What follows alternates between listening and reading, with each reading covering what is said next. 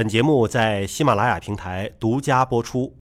欢迎各位关注我们今天的节目。我们今天来到了天府之国成都，为您请到的是四川省人民医院遗传咨询科的杨继云主任。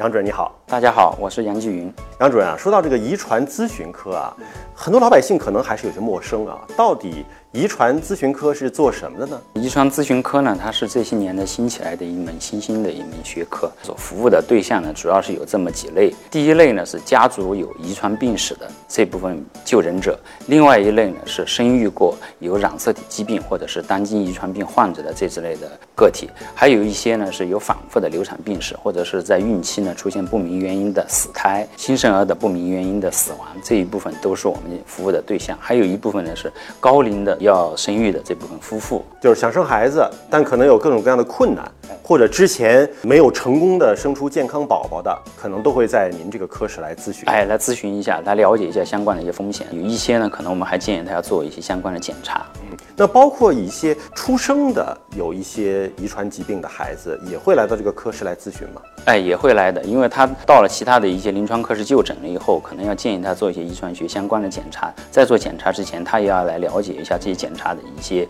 局限性，还包括他适用的一些技术方法。通过我们遗传咨询科的医生呢，给他提供相关的信息，以帮助他做出一些相应的选择。遗传咨询，你看。听这个名字啊，就说根据你的这个相关的情况，呃，给你解答一下。那你之前得依据一些什么样的技术手段来进行咨询呢？一般情况呢，我们会根据他在临床医生就诊的一些病理资料，然后来评估一下，大概看一下他会是一个什么样类型的疾病，比如说是染色体病啊，还是单基因病。我们根据相应的一些疾病，然后会采用一些相应的遗传学检查的手段，还包括一些影像学检查的手段，来给病人做一些检查，然后来进行对疾病进行确。确诊有影像学的，也有遗传学的。遗传学检查包括了什么？呃，遗传学的检查现在呢比较多的呢是一些分子的一些手段，还包括一些细胞遗传学的一些检查的手段。像细胞遗传学的手段呢，现在主要是针对的是染色体的水平，比如说染色体核心分析技术呢，主要是比如像基因芯片，还包括测序各种 PCR 的一些相关的一些技术，都会用来对这遗传病进行。检查。哎，您提到一个词儿，可能很多老百姓一听说很高大上哈，就叫做基因芯片。基因芯片是个什么芯片呢？就我们一提到芯片，就想到我们的电脑、手机里的那个芯片了。这个跟那个一样吗？完全是不一样的。基因芯片呢，它主要是通过把一些 DNA 的探针，然后固定在一些固体的支持物上。它这些探针呢，它是可以几百甚至上万的大的数量给它固定在支持物上。它这种排列的方式呢，有点类似于我们电脑当中所采用的一些芯片的那种排列的方式，所以把它称为是一种芯片。但它实际上它是一种分子生物学的一种检查的一种手段。上面有探针，所谓的探针是非常小的那种。是可以把基因捕获抓住的一些探针吗？还是什么？它这个探针呢，是能够跟人体基因组相对应的一些区段，能够互相互补配对的一些 DNA 序列。通过这些序列呢，我们就知道它能够把跟人体的相应的 DNA 区域结合。因为它这个探针是按照一定的顺序排列的，我们就知道哪一些探针是捕获了哪一段了，然后我们就知道相应的人的基因组的某一个区域是不是发生了改变或者是缺失。现在在您的实际的临床工作当中啊，基因。芯片主要是用在了什么地方呢？